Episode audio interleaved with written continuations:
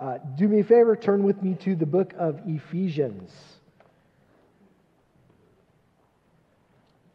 If you are so inclined, you may also see this morning a bunch of men who you recognize as your elders and deacons leaving the service as quickly as possible after the service. Uh, that's because God has granted us the great privilege to go together as a team to Indianapolis this week. We're going to a conference called the Gospel Coalition, and uh, we're very excited. So pray for us. Um, um, pray for us that we are uh, enriched, that we are built up, that we are built together as a team, and uh, that we come back ready to serve you, uh, our church family. Ephesians chapter 1 is where we will be. We will start in verse 3 this morning. Ephesians 1 3. Blessed be the God and Father of our Lord Jesus Christ, who has blessed us in Christ with every spiritual blessing in the heavenly places, even as he chose us in him before the foundation of the world, that we should be holy and blameless before him. In love, he predestined us for adoption to himself as sons through Jesus Christ, according to the purpose of his will to the praise of his glorious grace, with which he has blessed us in the beloved. In him we have redemption through his blood, the forgiveness of our trespasses according to the riches of his grace, which he lavished upon us in all wisdom and insight, making known to us the mystery of his will, according to his purpose, which he set forth in Christ as a plan for the fullness of time to unite all things in him things in heaven and things on earth. In him we have obtained an inheritance, having been predestined according to the purpose of him who works all things according to the counsel of his will, so that we who were the first to hope in Christ might be to the praise of his glory. In him, you also, when you heard the word of truth, the gospel of your salvation, and believed in him, were sealed with the promised Holy Spirit who is the guarantee of our inheritance until we acquire, acquire possession of it to the praise of his glory. And it's to the glory of God we read these words of his this morning. Amen. If you have ever been to a musical production in the theater, you are aware that there is often an instrumental piece of music that plays at the beginning. It's called the overture. And to some, it might seem like that perfect chance to show up late and slip in uh, a couple of minutes late to your seat before the real action begins. If you're already seated in your chair, ready for the play to begin, you might be anxious. Let's get through this piece of music so that the real action can happen on the stage. So, why do they do a musical overture? Well, the answer is because that theme, that piece of music is absolutely foundational to the rest of the play. It introduces the people who are listening to the themes that will be foundational throughout that play, the themes that will be repeated and built upon throughout the production. Now, this is the function of Paul's words in Ephesians chapter 1, verses 3 through 14. This section of Scripture is an overture. It introduces to us the themes of the gospel hope that he is going to revisit and build upon in the following chapters. And so, just like theater goers who may not know any better, some of us grow a little bit impatient with this section. Or even with the beginning three chapters of Ephesians, we think to ourselves, yes, I know that stuff. Let's get on to the real good stuff, the stuff that's going to be apply to my life, the practical pieces of Scripture. But I'm going to suggest to you that it's not a mistake that the Holy Spirit inspired Paul to put this in the letter. These things are absolutely foundational to our spiritual lives. And if we don't get this stuff right, we can't get the rest of this stuff right. You see, we can be too quick to move on from reveling in the glories of salvation. We can be impatient to get to answer the question, so what? What does all this mean? And see how it works itself out in real life. We want to understand the applications to my situation right now because I got stuff going on every day. But I want us to stop and I want us to not neglect an opportunity to linger on God who made it all possible. God is glorified in salvation. And this passage tells us he's glorified by bestowing spiritual blessings on his people in Christ Jesus. Now, if you were to look at, at other letters that Paul wrote, this section represents a departure from his normal letter writing format. Normally, what happens, Paul will introduce himself. He already did that, verses 1 and 2. And then he would move on to a prayer of intercession or thanksgiving. And that, that's going to happen. And then, and then after that, he would go to the body of the letter. So the intercession, the prayer of intercession and thanksgiving, we'll look at it in two weeks. It's in verses 15 through 23. But right here, Paul inserts, before he prays to the Ephesians, this section that we read this morning. And, and, and if you look at it in the original language, it doesn't represent it in the English, but it is one long run on sentence if there were any English teachers here this morning, they would be horrified. In the Greek, it's 202 words long. And scholars over the years have had a hard time identifying exactly what is going on here. What, what purpose does this serve? Some have said that Paul has, is quoting a hymn. Others have suggested that it's a doxology or a poem or a baptismal formula that would have been declared before uh, they practiced that ordinance. But more recently, if you read scholarship, there's this consensus that has arisen that this section of Scripture, verses 3 through 14, this one long run on sentence, is, can be categorized as a Jewish style blessing. Uh, the, the, name for it in Hebrew is barakah. It comes from the Hebrew word for blessing. And we see that word right there in the first verse three times, right? Blessing, blessing, blessing. Paul uses the Greek form of the word. And it's fitting, I think, that Paul would use this format, this barakah, because he's writing to a church that he planted, that he started out of the synagogue in the city of Ephesus.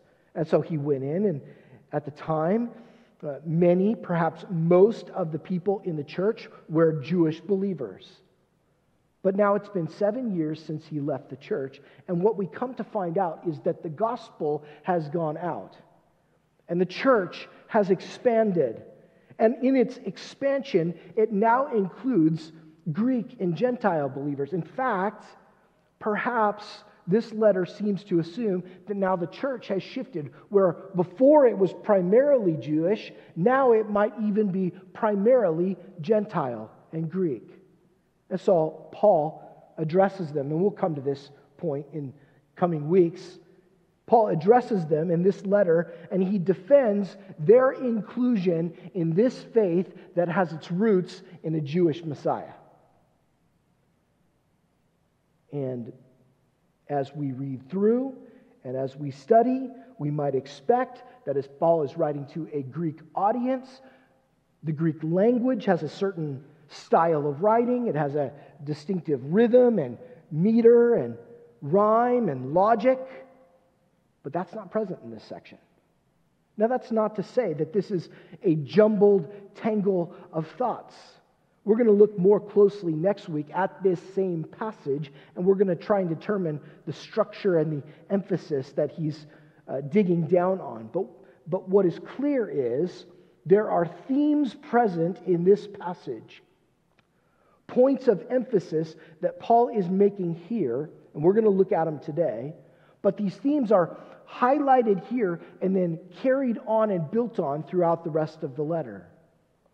This is what I would call Paul's carefully thought out praise to God for his blessings, but it's delivered very extemporaneously, very spontaneous. And so, Ephesians, like Romans, is a letter that provides a systematic explanation of salvation and its practical implications. But right here in this beginning section, Paul's consideration of the, that gift bursts out in this spontaneous praise to the author of it all.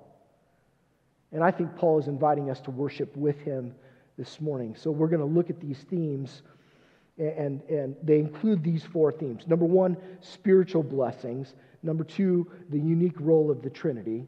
Number three, the idea of union with Christ. And number four, the worship response of believers. Let's look at God's gift of spiritual blessings first. Verse 3, Paul states, and then he restates the theme of this section Blessed be the God and Father of our Lord Jesus Christ, who has blessed us in Christ with every spiritual blessing in the heavenly places. Three times he uses that, that word blessing or blessed. God has blessed his people, and we in turn bless him. Now, if you were here this summer, that may sound familiar to you. You may remember that we, we had a sermon that, where we talked about Psalm 103 and the uniqueness of that idea of blessing God. Remember, it starts out, Bless the Lord, O my soul, and all that is within me, bless his holy name. And at the time, I addressed the strangeness of this idea that we would bless God. Of course, He blesses us, but why would He need us to bless Him?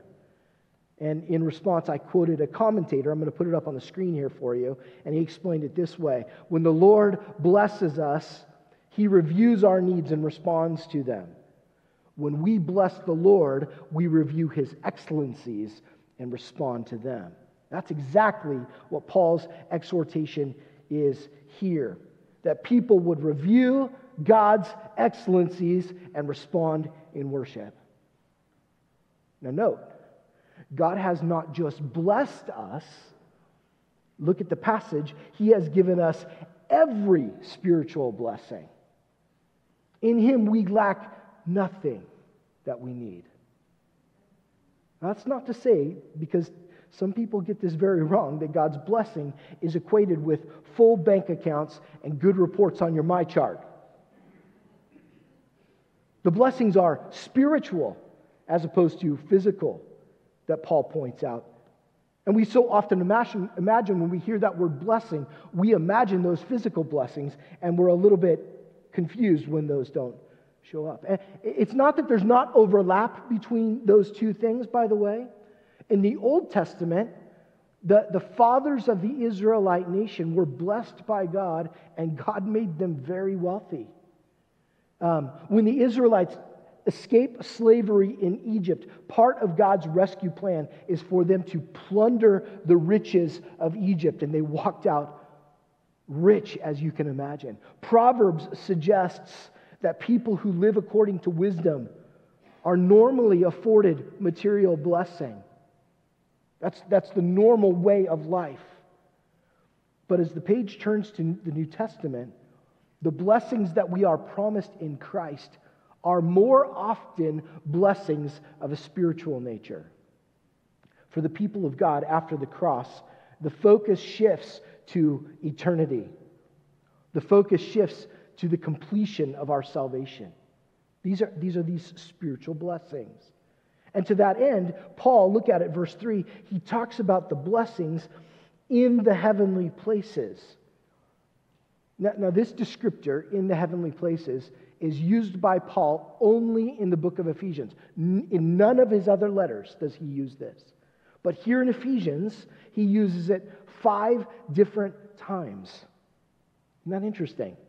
So for Paul, the heavenlies or the heavenly places are the dwelling place of God, but they are also the place and the domain where those principalities and those powers operate. Look at it in Salvation, chapter 2, verse 6. You don't have to turn there unless you don't even have to turn your page. We are seated in the heavenly places.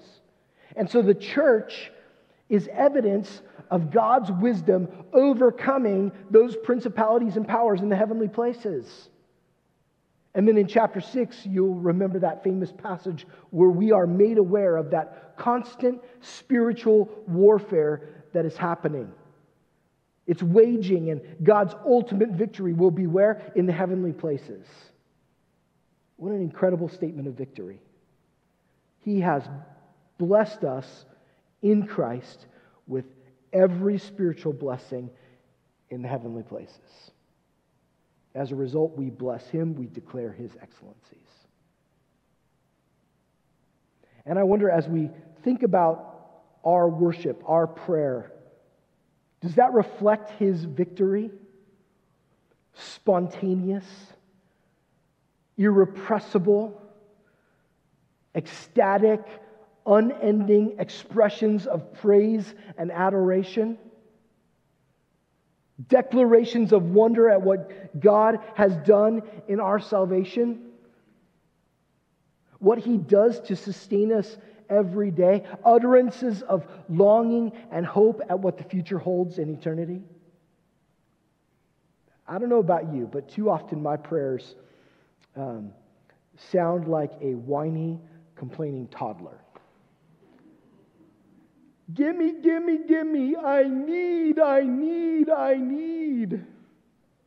Or um, maybe they're different. Maybe they're a little bit more like, um, uh, you know, the complaining type of prayer. Maybe they're uh, something like, um, uh, God, I got this. Don't, don't worry. I'll take care of it. I can handle it. Right? Now, to be fair, I think sometimes the Psalms strike that tone just a little bit, that, that whiny, complaining tone. But the Psalms always come back to declaring the excellency of God. Psalms of lament and longing are usually, almost always, in all but, I think, one case, ending with declarations of praise. Sections of lament and longing are concluded with psalms of praise declaring the excellencies of God. And I wonder if that's true for you and for me. Or maybe, even worse than that complaining type of prayer, is the fact that I forgot to pray at all times. At all. At all times with all types of prayer. That's what Paul urges when he addresses spiritual warfare in chapter 6, verse 18. Instead, like I was saying, I think to myself, God's a pretty busy guy. So if I can do something about this, uh, I don't want to bother him. And it's only when I have been unsuccessful in fixing all the things going on in my own life that I'll bring my list of needs to him. Family, God wants to hear our prayers. But even more than that, He just wants to fellowship with us in prayer. And, and, and we can start by recognizing his great work in salvation, his awesome provision for us, his continued care in our lives. And I think when that happens, that, that dependence on him and that intimacy with him will grow and will flourish. I'm really trying. I'm really trying. I told you I'm, I'm, I'm like that whiny toddler too many times. And I'm really trying to practice gratitude, to practice the recognition of His blessings in my life. And I find that when I enumerate those things, when I start to think about God's gifts, what I find is a well of endless blessings. Every spiritual blessing. And many of those are yet to come. And so I've got to change my focus and turn my attention to the future. But that's okay. Because that's, as believers, that's where our hope is to be in the heavenly places. I wonder if we are familiar enough with God's blessings. Paul is leading us on this journey into the depths of the knowledge of Him and, and, and calling us to bask in the revelation of his blessings. That's the overall theme of this section. And the other three themes are kind of sub themes of that, so let's look at them now. First, in the sub theme category, is this idea of the Trinity, who is the provider of spiritual blessings. Now, you may hear the word Trinity and you may immediately freeze up because that can be a scary $5 word, theological, and it's intimidating to you. That's okay. Let me give this short definition. This is what the Trinity is God is Father, Son, and Holy Spirit, each an uncreated person, one in essence, equal in power and glory.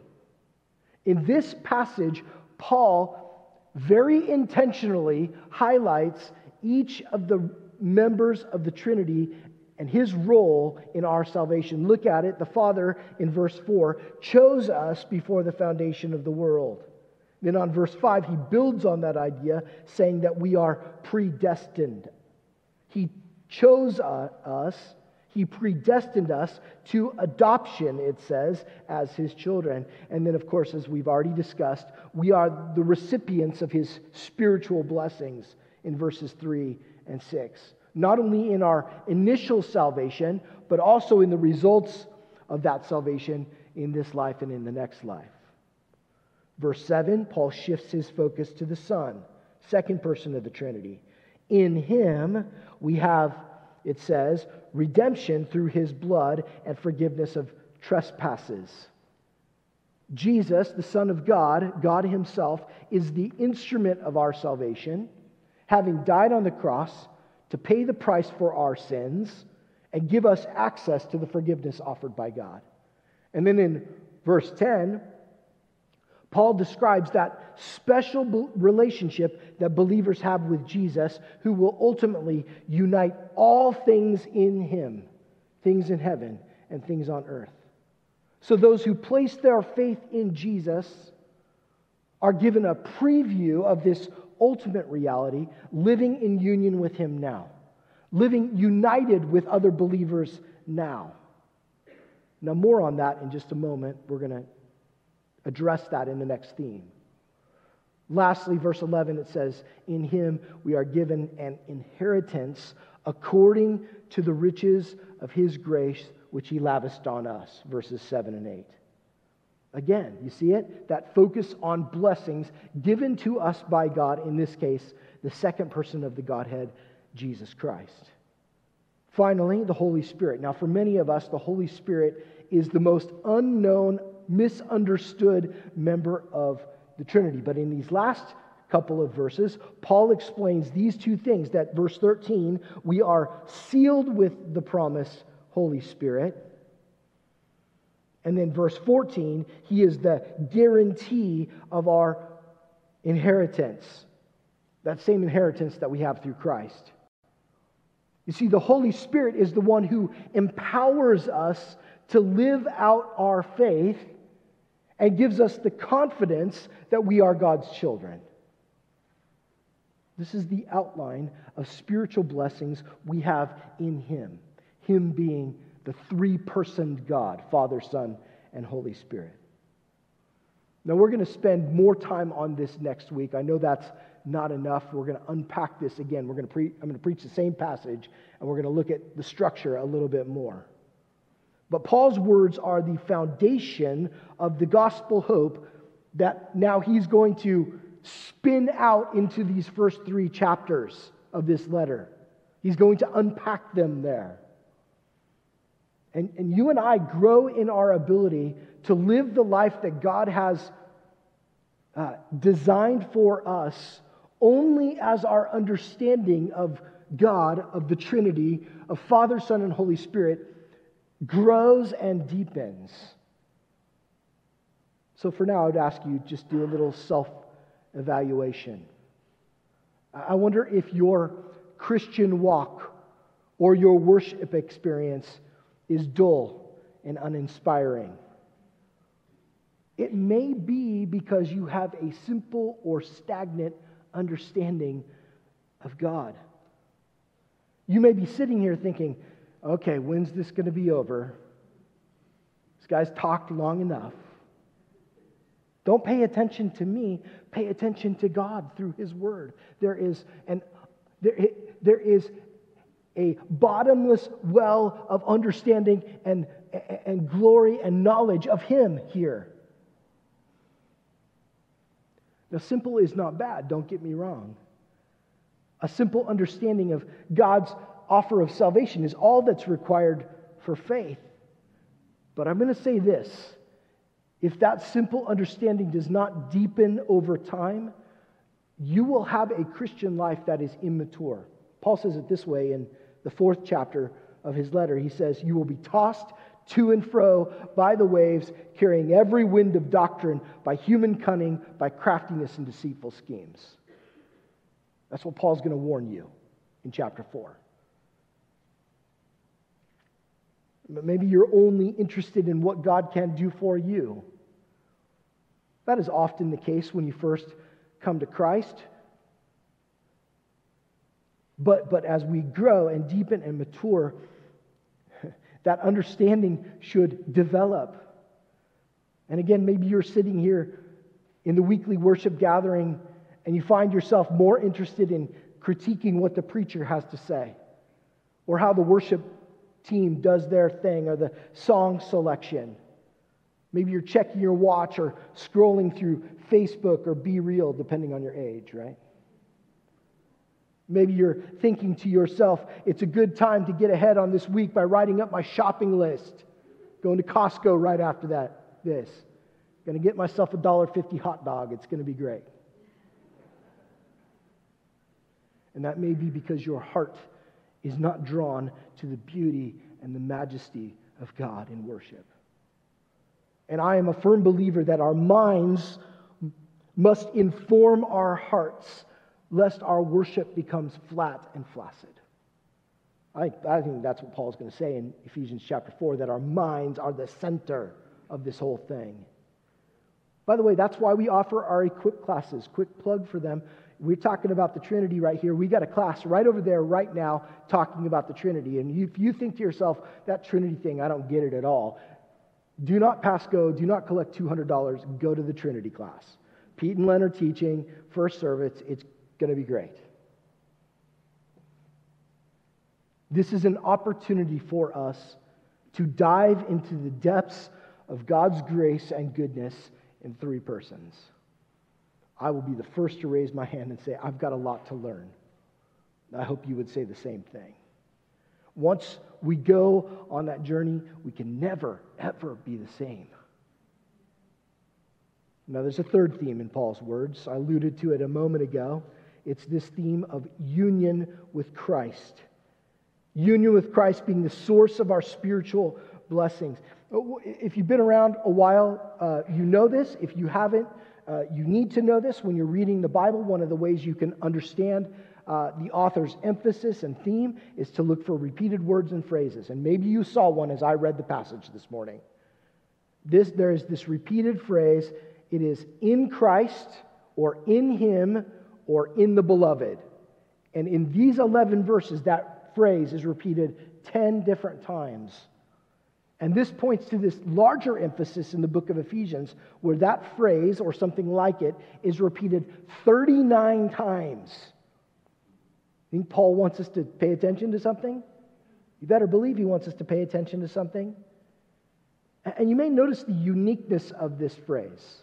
You see, our blessings are not primarily through Christ, they are not primarily on Christ or by Christ. Those things may be true as well. But God's blessings come to us when we find ourselves in Christ. Well, let's talk about what that means for a second. Now, in theological circles, this is known as this idea of union with Christ. One, one, scholar explains it this way that these blessings belong to those who are within the boundaries marked out by the living Christ. So, we first have union with him when we come to faith in Jesus. You confess your sins, you declare the lordship of Jesus in your life, and you are united with him. You are born into him. And there are certainly some here today who have never experienced that once for all time union with Christ. You are living on your own power. You are dependent on your own goodness. You are hoping that you can do enough that when you meet God at the gates of eternity, you can find yourself pleasing to God. My bad news for you this morning is you cannot. But the good news is that Jesus has already done everything necessary in your place. And if you unite yourself to him, if you place your faith in Christ, if you declare your faith and allegiance to him, you will be united with him and you will find yourself pleasing to God for eternity. But, friends, if, if, if, that's something that you've already done, understand the gospel continues to work once we are saved. Union with Christ is deeper than that.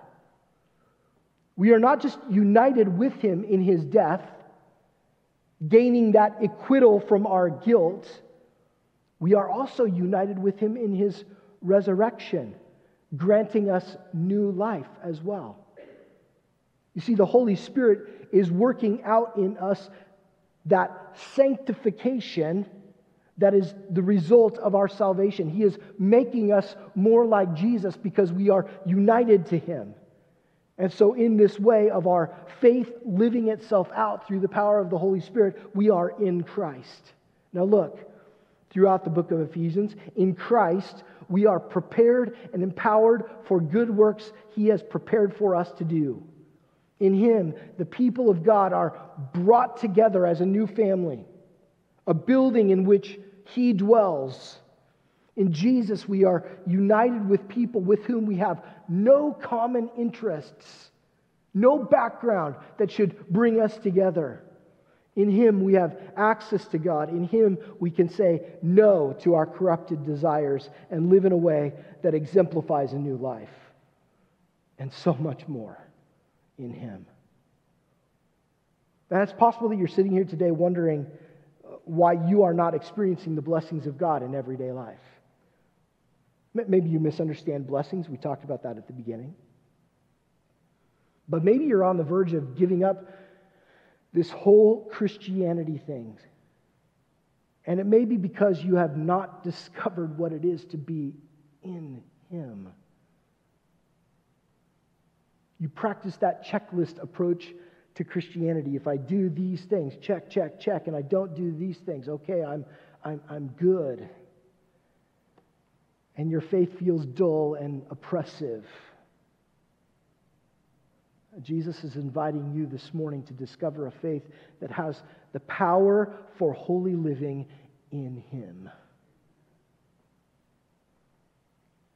If we come to understand this union with Christ, we can understand what the Christian life is meant to be. Now, now if you need more information on this, um, uh, um, I have a great idea for you because you want to hear more from me. In August of 2018, I preached a sermon on union in Christ. You could go to our YouTube page and you can look at it right there. It's from Colossians 3. But same idea. We are united with Him, we are in Christ.